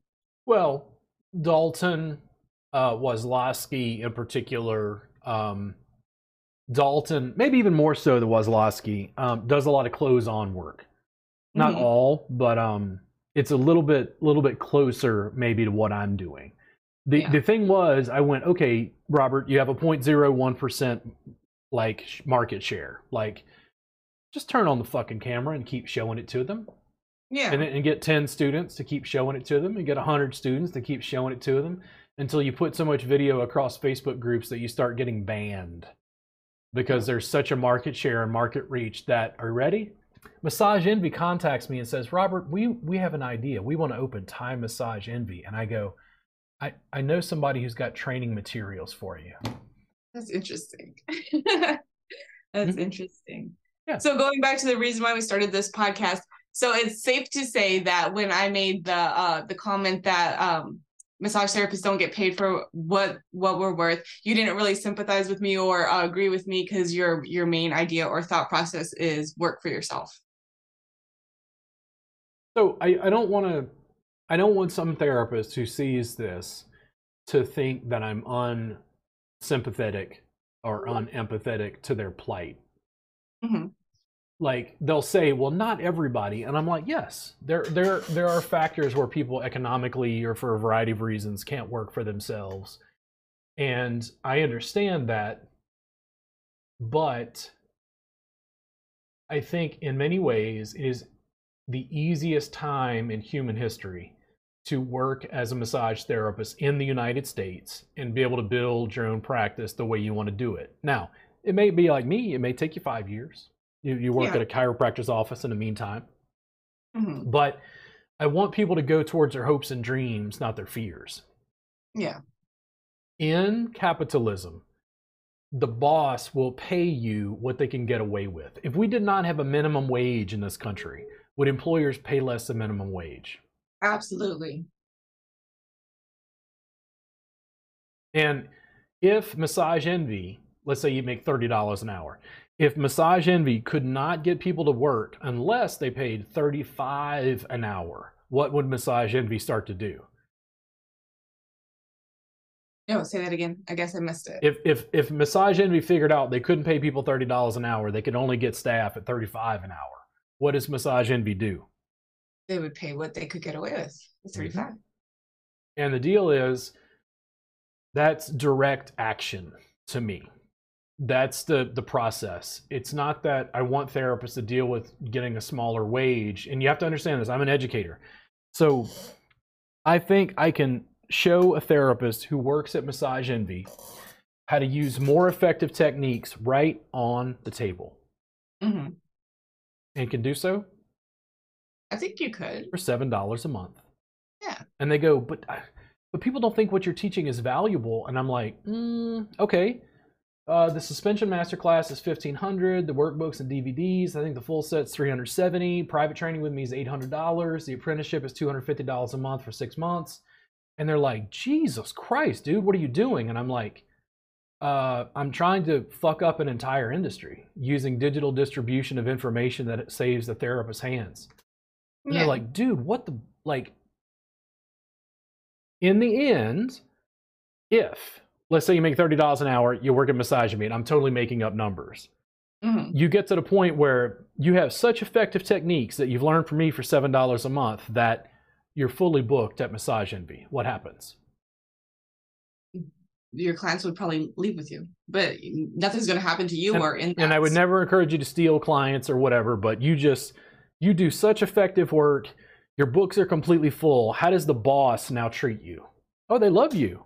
Yeah. You, you've you maximized you've maximized your your time there. Does it make sense? yeah. It makes it easier. Are you ready? even though I love private practice, it makes you a better employee. Mhm. You're using more effective techniques. Then more therapists want to emulate what you're doing. It also means, and this is me, I was a good employee. When I needed time off, my boss always gave it to me because I gave them plenty of advance notice. All the clients loved me. They made tons of money from billing insurance when I was helping people in pain. I was an mm-hmm. asset to their business. So they made it easier for me to be an employee. Does it make sense? Yes. Now, when it came time as an employee, I'm fully booked. I work at Massage Envy. I'm making a story here. I go to the boss and say, "Man, listen, I I like being fully booked. Can I get a raise? I know you pay 30, but could I could I get 35 an hour? What Yeah. are you more likely to get a raise now? Yes. Are you li- more likely to avoid all the pitfalls of private practice? You don't have to make video one. You work at Massage Envy. You can make more money. Yeah. Uh huh. And you make more money by being an asset to the business owner and being somebody that they want to keep happy because they want to keep all those clients happy and keep those client clients churning through the practice. Right. You want to be head therapist, lead therapist. Ooh, you're lead therapist now. Make sense? Yes. It does. Now, does. do I want therapists to be able to negotiate for their pay? Yes. The problem is if you're fresh out of school and you go into a massage envy, what kind of leverage do you have? None. And that's that's what the issue is. Yeah. It's having having that sort of leverage, you know, what I'm really in favor of isn't just mat practice or whatever. Um, I'm really just in favor of the therapists having their own dreams and creating the massage envy of the future. What does the industry look like? This 2023. What does it look like in 2033? Yeah. 2043.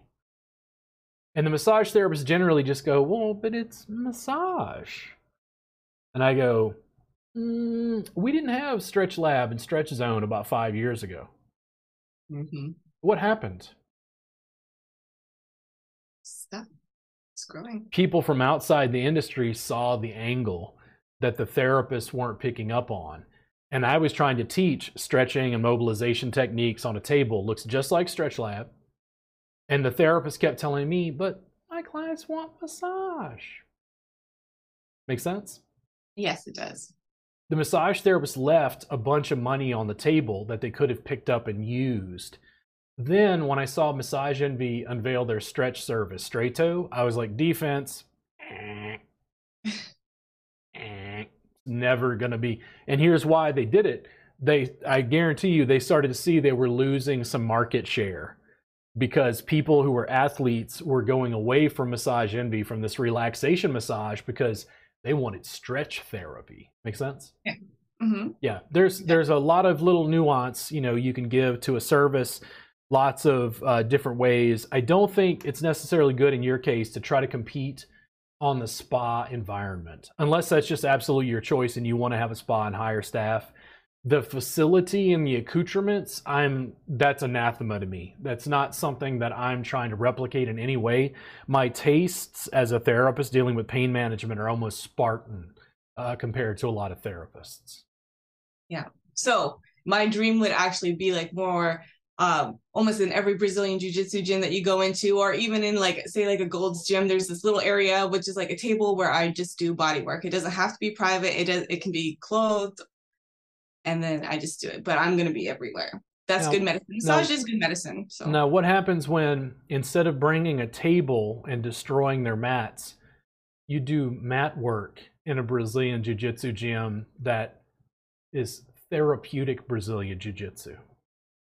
I could do that. And now we, we run the Thai massage jam out of every Brazilian Jiu Jitsu studio in the United States.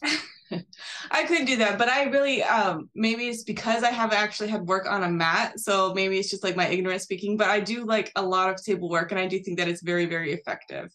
So that's probably maybe my ignorance and my lack of experience a little bit there, but For, for pain management, this is my thing. And maybe I'm wrong, but my experience for pain management, I prefer mat work, bar hands down, hands down. And here's why: you just get a broader range of tools. That's all. I Yeah. guarantee you, if I went into your local Brazilian Jiu Jitsu gym and gave away 30 minute sessions, everyone in that gym would be working with me in short order. And guess what? They can see it. They can see it. And you put it on Instagram and you tag BJJ, Brazilian Jiu Jitsu, you know, yeah, exactly. There's this other therapist. She's in Austin actually, and like her her her niche is basically massaging jujitsu people because she she does jujitsu as well, and she's very very popular. And she does just like little snippets of her stuff, um, working on jujitsu athletes, and she does it on the mats. Yeah, I mean, if you've if you've got a certain set of tools and you say you prefer the table, most therapists prefer the tools that they've already got. Make sense? Mhm. Yeah. And they go, "Why would like there's nothing prestigious in video about showing the therapist a mat. If anything, what I do in initially, it kind of oddly decreases the therapist's prestige. They just spent like two thousand dollars on this electric table, and I'm like, ah, we just work on a mat. Yeah. They're like, but I, you know, I work so hard, and I got this crazy table that goes up and down, and I'm like, "Mm, yeah, but I'm maximizing the capa- capacity to use gravity in my feet and legs by working on a mat. Oh, and I can film and photo document everything. And they're Yeah. like, but no, but, but I'm like, do you want to do massage or do you want to be a next level pain relief specialist? hmm And they're like? I mean, it's cool. I'm not getting rid of massage. There's still massage envy. You can still go be employee. You can still work for yourself. You can still do whatever you want. But hmm wouldn't you like to be a next level pain relief specialist?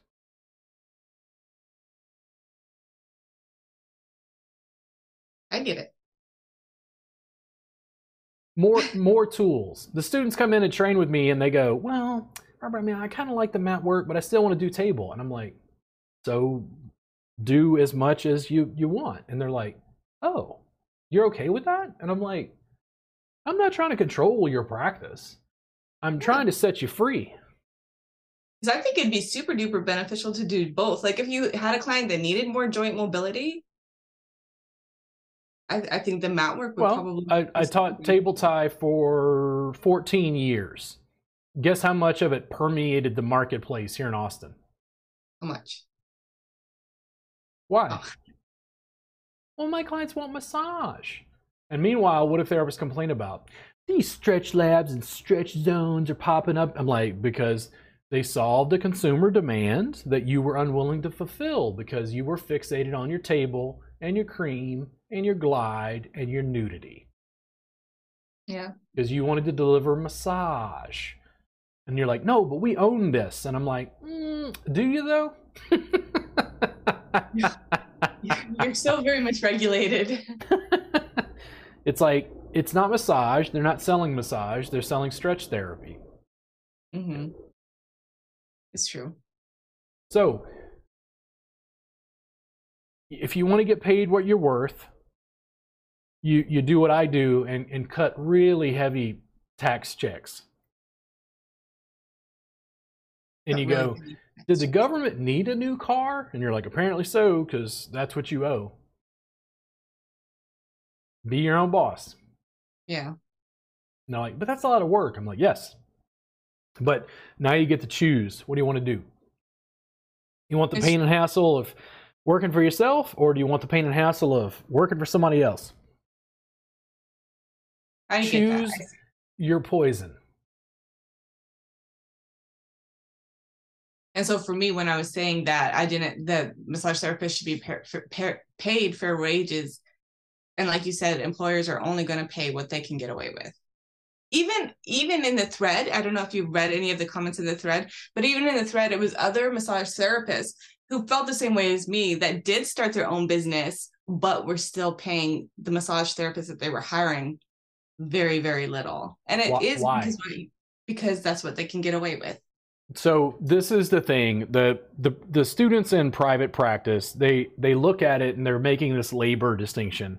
Well, it's my labor, and it's like yes, it is. The business cannot run without you.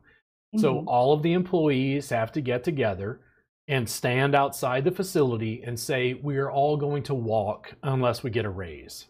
hmm And you have to force the capitalist to give away a little bit of their profit to, to give you five bucks an hour, you know, difference. Yeah. Um, there's no other way, direct action. And, I, and I'm not encouraging that. If you if you run a massage facility and I'm you think I'm seeding rebellion, please don't don't send me any hate mail. It's just you you get what you can negotiate for. And the problem is if all you're doing is selling massage, they can hire somebody new from right out of school. That's true. It's very, very Like, true. Excellent. I cannot go get a job in Austin. No one would hire me. They're like, no, you got to get the fuck away from here. You are trouble. Like, we don't even understand what the fuck you're doing. Like, you're not, he doesn't follow the rules. He Mhm. doesn't fit into our, you know, and I'm like, but I help people in pain. And they're like, we're not looking for effectiveness. We're looking for homogeneity, standardization. It's true. And we want this standardized therapist to be readily replaceable. Yeah. The therapists who are employees don't understand that owner has to pay rent, has to pay for the electricity, has to pay the taxes, has to pay for advertising, has to make sure you put the bong down and get to work on time, has to make like when you as a therapist call in and say, not not coming in today, what happens to all those sessions? it's out the window. They, they've got front desk staff, they've got scheduling software, they have taxes, they have all this stuff to deal with. Guess what you as an employee have? Just Oh, I have to fill out soap notes. it's like, yeah, it, it's like the reason, and this is what I love. I love when the employee becomes the employer, and then the employer goes, "Oh, that's why the boss is a jerk." it's like Yeah. all the weight is on them, and I'm like, for me, one of the things I chose, I chose to go into education. I didn't want to manage individual massage therapists.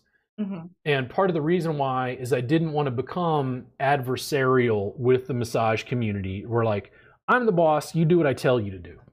Yeah. I was like, I'm going to give you the, the, the tools and the skill to go work completely for yourself and keep 100%. And they go, Oh, but that's really hard work. And I go, Give me 60%. Oh, see, they don't want to make the choice. They, they just want higher pay. And the deal is, I'll never forget having a conversation with some guys one time, and they were angry because the clients didn't tip. The Mhm. clients didn't tip. And let's say they were paid $30 an hour and they were complaining because the client, you know, I tipped them five bucks or something and they wanted a $20 tip. And they're like, well, but if the client tips me like 20 or 30 bucks, I make 50, 60 dollars an hour. And I'm like, so why don't you work for yourself? And they're like, Robert, God damn it. And I'm like, dude, listen, this was at the time of size jam. I was like, you picked the wrong day to have this conversation with me. If you want more pay, you get what you negotiate. You have to have some leverage. If you want more money, you go work for yourself. I did six hours of hands on sessions from two clients today. And at that time, I charged $300 a session. I made $600 before I even came into this time and size jam to give the shit away. Yeah. We're starting hour seven right now. And you're complaining to me because you want the client to give you 20 bucks? Why don't you just get rid of your boss? And they're like, oh, but that's so much work. And I'm like, Yeah. per- personal responsibility. It's very it's very popular in America right now. They love that. If there's anything that'll light up TikTok, it's when I start making videos about personal responsibility as a white guy in America. They love that. Oh, that's that's a gold mine. Yep. Yeah. Yeah. Oh, I can imagine you probably get called uh get told that you're like the head of the patriarchy or you're oh yeah, yeah, misogynist, uh, and this is other educators in our industry, by the way. Uh, misogynist, mansplaining, asshat. Um, I don't get colonizer as often, but that's one of my personal favorites in the culture at large. You know, uh, like any anything that just generally attacks my character because I have different ideas about stuff. Yeah. Yeah. Yeah. Out of the norm. So think about you know being an employer. Do you want to pay them more? Yeah, well, I don't know. If I really thought something was really unfair, I probably would. Because that, because that's my conscience. that's just me. If I was like, oh man, I really know how much you're worth, but then I want to make nothing. I want to make nothing. And this is the thing. I mean, I don't know exactly what Massage Envy's uh, corporate policy is as a franchise, but a franchisee, I'm, I'm just going to make up a number. The franchisee, like if I decide to open a Massage Envy franchise, I probably have to pay them $10,000 up front before there's rent on a building. Yeah. That's just the franchise agreement. Make sense? Yeah. And this is just American business. When I would tell the students, because they don't understand this, they're like, why don't you just give me a job? And I'm like, you're asking me to open a brick and mortar. What you don't understand is you're asking me to play a real estate game. I will open a facility. I will have a next level pain relief clinic when I can buy the shopping center. And they go, I don't understand. I'm like, okay, so if I buy a shopping center and there's 10 units, I'm going to raise the rent on nine of the units, and then my unit has less overhead. Oh. But here's what I think it's not just franchise. What I think is go buy more shopping centers. Yeah. Now you're involved in commercial real estate. Commercial real estate is not massage. No. It is not a massage business. Have you ever seen The Founder? No. The the founder is a I, I love uh, uh, Keaton. I forget his name. It was not Bill Bill Keaton. What is it? Michael. Michael. That's it. Michael Keaton. Michael Keaton plays uh, Ray Kroc, who is the the founder of McDonald's. But essentially, if you watch the show, what happens is he gets the idea from the McDonald's brothers, but he figures out the money's not in hamburgers the money's in real estate.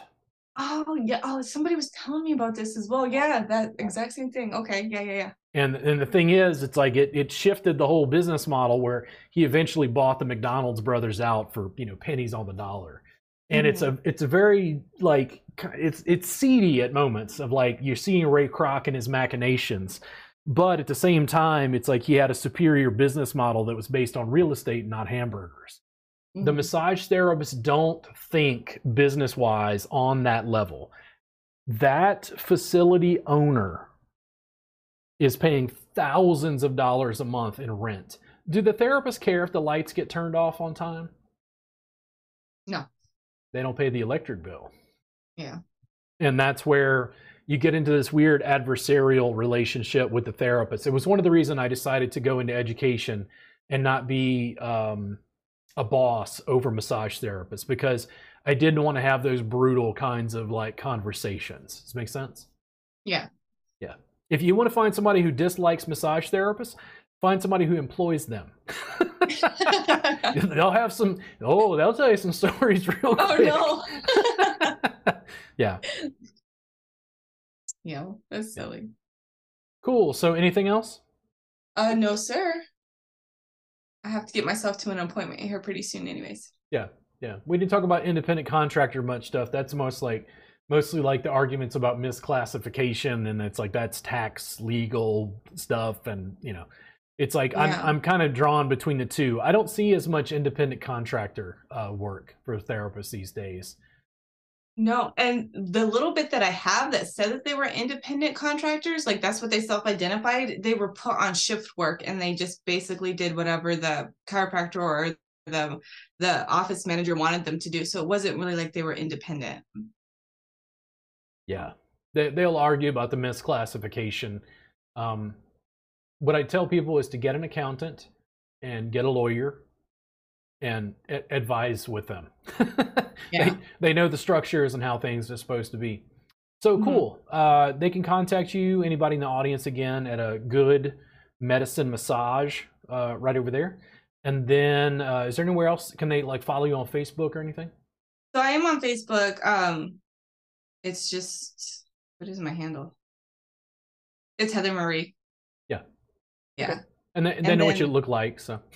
yeah. Cool. Yeah. So listen, if you ever want to discuss anything like this again, just contact me, and I uh, appreciate having you on the podcast. if you want to hang out one second, I'll just shut this down. Uh, thank you guys for tuning into the podcast. You can run your stuff on Anchor if you want to start your own podcast. It's pretty easy. Uh, you can even do it through your phone. Uh, thank you again, Heather Marie, for coming on board, and I'll talk to you guys very, very soon.